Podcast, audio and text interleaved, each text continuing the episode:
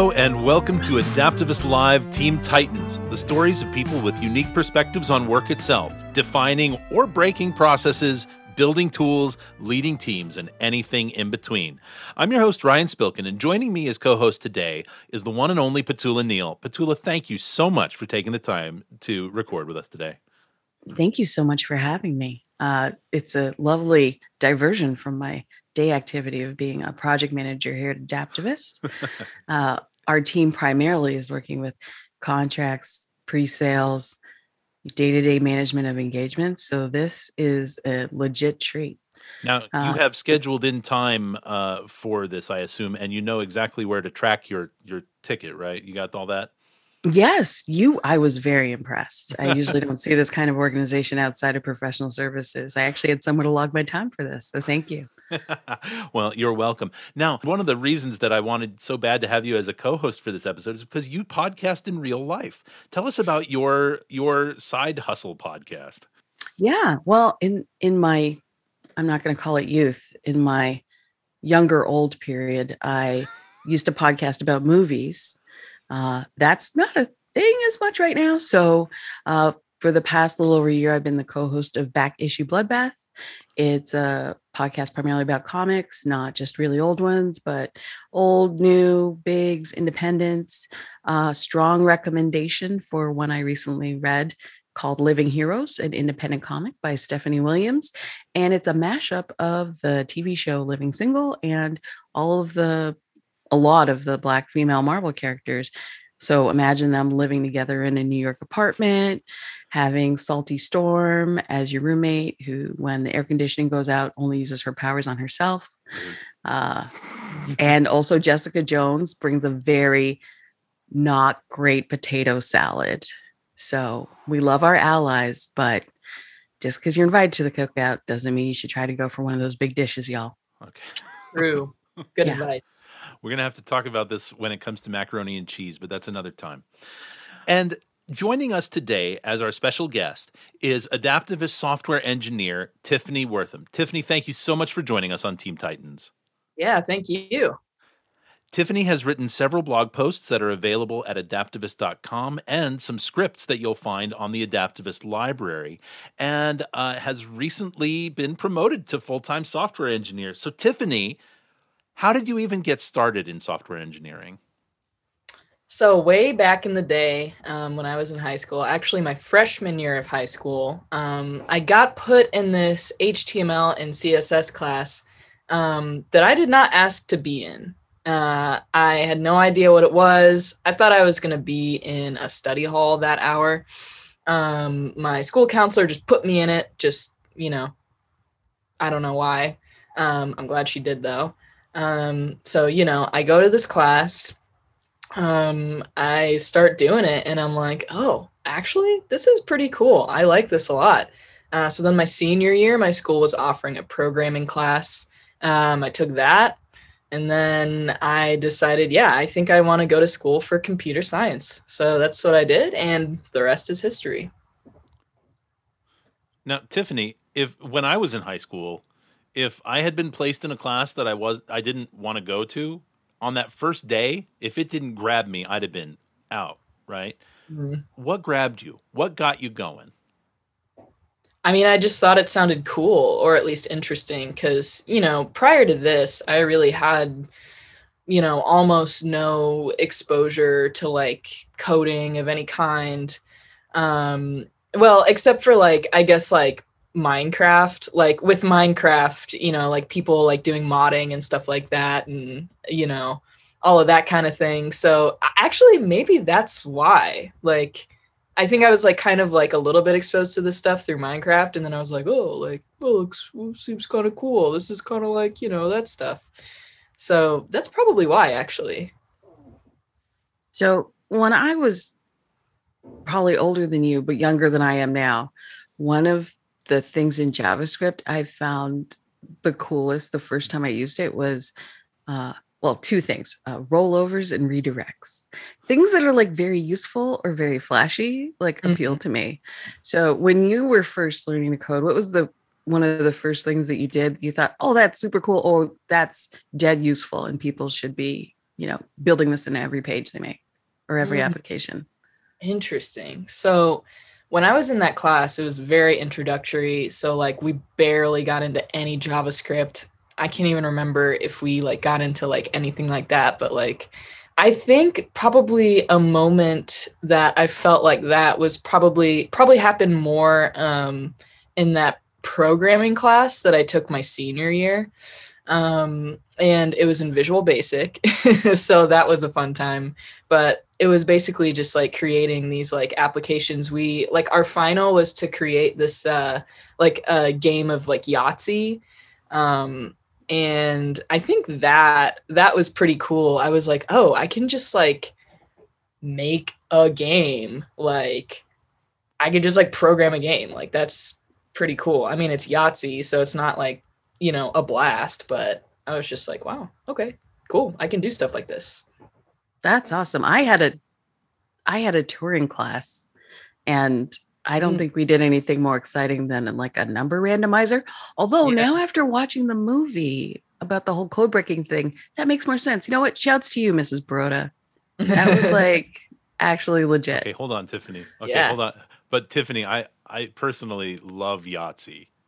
So you do. I, so like just to say that it's not a blast, I have to take exception to that because man, can I mm. get down on a game of Yahtzee? Wow, good, cool. so you are based in Springfield, Missouri. Mm-hmm. You got your bachelor's in information science at Missouri State University. What was it like doing your studies there? Yeah, so doing my studies, um, studying computer science at Missouri State um, was, you know, some of the classes were great. You know, some of sometimes I had a blast. Like some of them were pretty boring, honestly, but it was cool. Um, I would say the classes that I enjoyed the most, though, were my philosophy classes, which I minored in philosophy. And honestly, like, I think I kind of just liked the humanities department a lot better in general. And like the classes that I had there, I found a lot more interesting.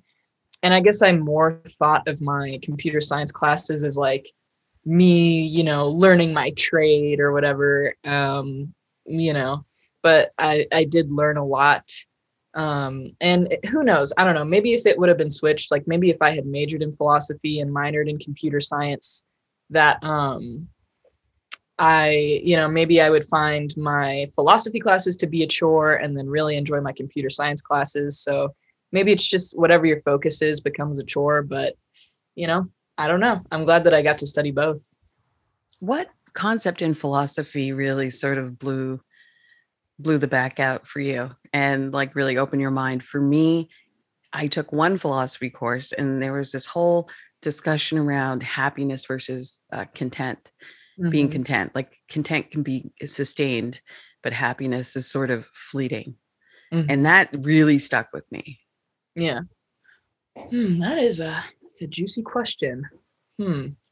I would say probably um I don't know. I, I probably couldn't choose like one concept or idea. Um, but probably a couple of different things that like grabbed me the most that I found the most interesting um, where I took this um, philosophical ideas in literature class and uh, we read just like Philip K. Dick books and um, I don't know if either of you have read any Philip K. Dick, but like it's nuts. So good, so rich.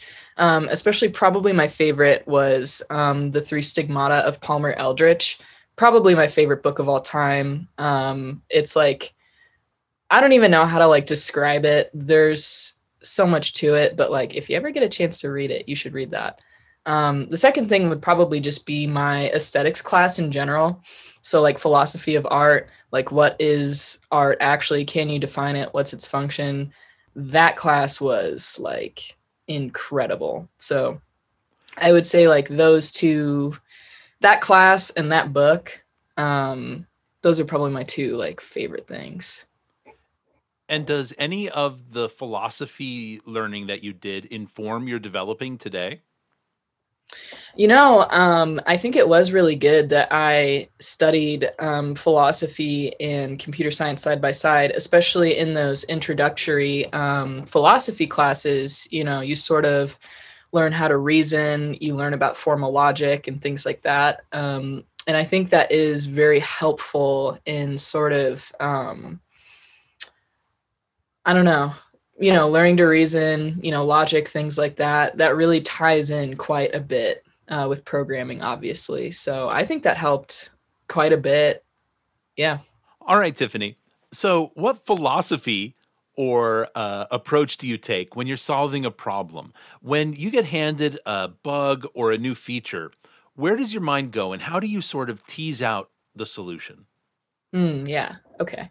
So, yeah, I mean, it definitely does depend on what it is that I'm working on, you know, whether it's a bug or a feature or anything like that. Um, they definitely, everything takes some kind of investigation, um, but investigation will look different um, for each thing. So, like for a bug, I pretty much just jump into the code. The number one thing, you know, the first thing that you want to do is make sure that you can reproduce the bug. Um, so once you've reproduced it, you can start jumping into the code, trying to find out why. Um, lots of debugging. That sort of investigation is like jumping in, getting right down to the root, trying to track it down. If I'm like creating a feature, that is like the exploratory part of it is like a whole, like a lot bigger part of the process before I ever, you know, totally like jump in and like start like trying to go at it. Um, I'm definitely, you know, like kind of like doing a little research on like, okay, what features are similar to this? Um, you know, what code can I reuse? Um, what, you know, classes can I reuse? What can I model this off of? Um, what's the best approach? What are some multiple different approaches?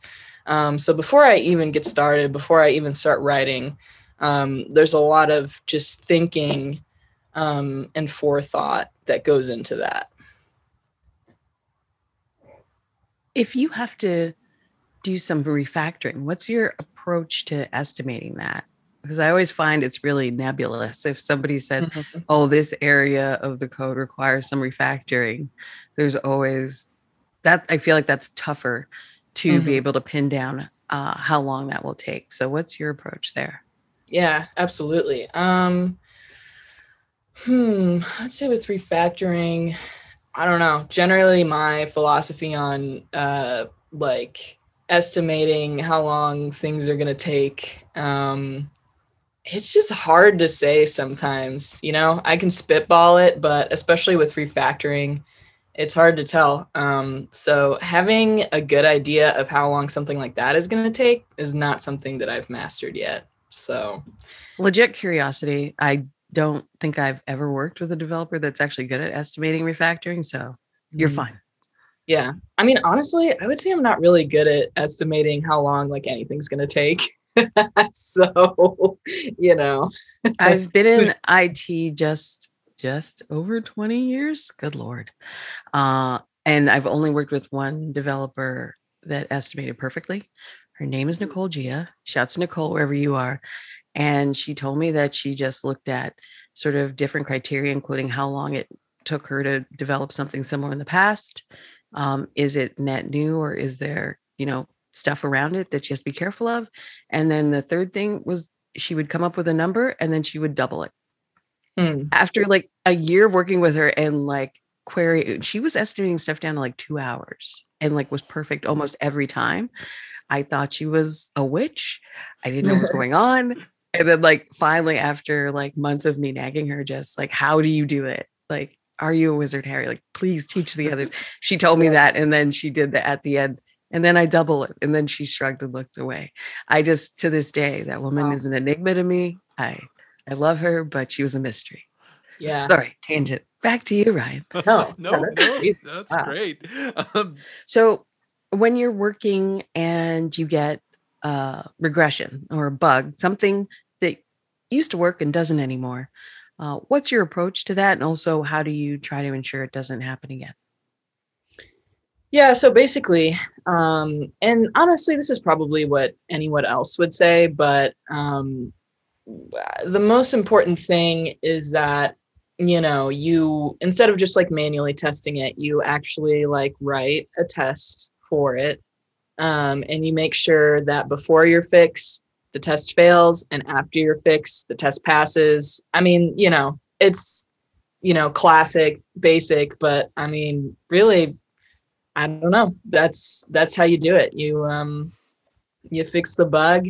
You make sure that instead of just manually testing it, um, you write a test um, to have there forever, and that's that's the best way I know. and then once you test it, you test it again hmm and again. Tiffany, you've had some blogs published on adaptavist.com, and you've added a few scripts to the adaptavist library that help users of the script runner suite um, make more out of Confluence. Now, these are great pieces. The the codes are awesome. If you were given a chance, uh, what other feature or uh, topic would you write about? I would probably write about. Um, so a few months ago, I started doing some uh, work on automating the release process um, for Script Runner. So basically, Johnny, um, our team lead on the Script Runner for Confluence team, a, a, long time ago, not like a long time ago, but maybe like a year or two ago, he started um, automating the release process because this is something that we wanted to improve. Um, it used to be the case that we released very sporadically, um, not very often at all. Um, but now we release every two weeks. Um, and so, in order to make sure that that can happen, we have um, automated a lot of the release process. Um, we've made it pretty like accessible and easy um, so that anybody can do it. Um, we have release manager rotation basically um, every two weeks someone new um, is the person who is in charge of the release and that is made so much easier and so much quicker by all of the automations um, that johnny has put in place and all of you know the guidelines that he's written and stuff like that.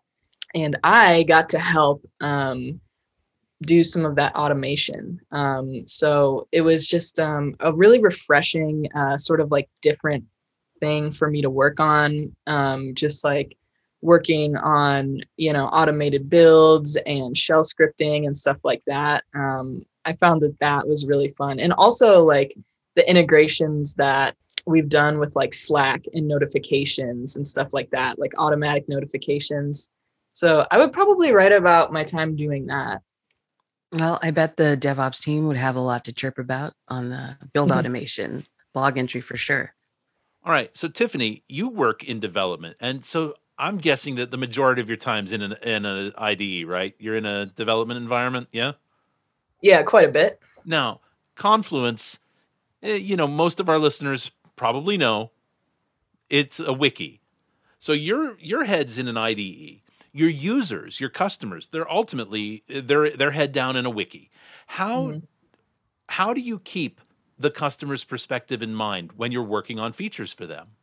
Mm, yeah, that is a good question. That is, it's definitely something that's really important for me to keep in mind because, I mean, you're right. Like, I use Confluence like a little bit, you know, for like, you know, I've written like maybe like one, one or two blogs or something like that. But other than that, you know, I don't use it like the way that our users use it. Um, and so sometimes I have to remember like, who I'm writing this for and what they actually want. Um, so Jill, our product manager for Script Runner for Confluence, she has like so much experience like with Confluence, like actually as a user. Like she knows what kind of features she wants or like could have used, you know, when she was using it. Like she's just like a wizard at it. Um, and we were trying to come up with like examples for different scripts that we have, like better examples. Um, and I was like trying to come up with some, and I was like, oh yeah, well, like maybe like this would be good, or I- don't know. And then she was like, well, actually, there's this and this, and you have to consider this and that. And I'm like, oh yeah, I guess that does make sense, but it's just it's hard to know, you know, if you don't use it that much. So um, I think like having Jill on my team helps a lot, consulting her about the things that customers actually want and trusting her on that.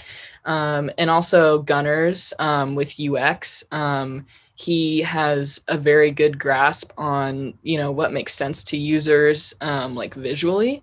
Um, and so I think having the right people on your team helps a lot to fill in the gaps where you sort of, you know, don't quite, you know, fill in those gaps, I guess. Yeah.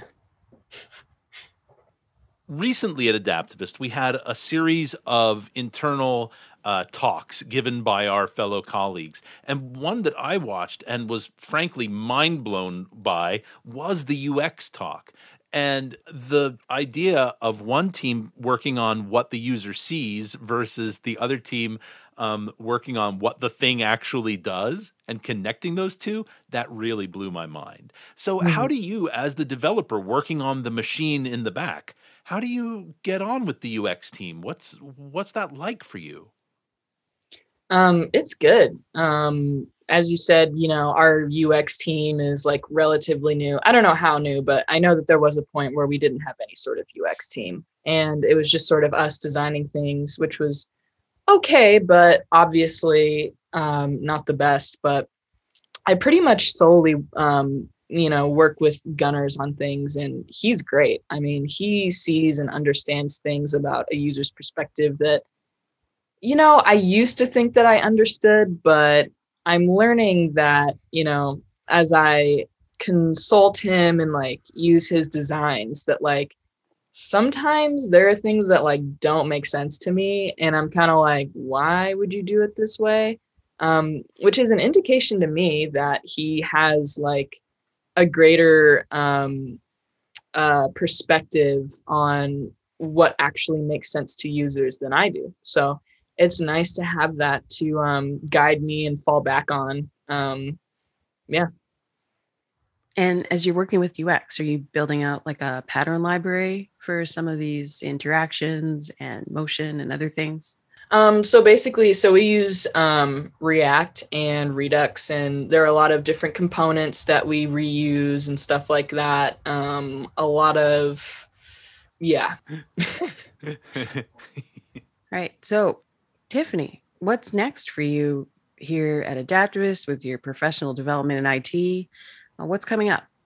Hmm, that is a juicy question.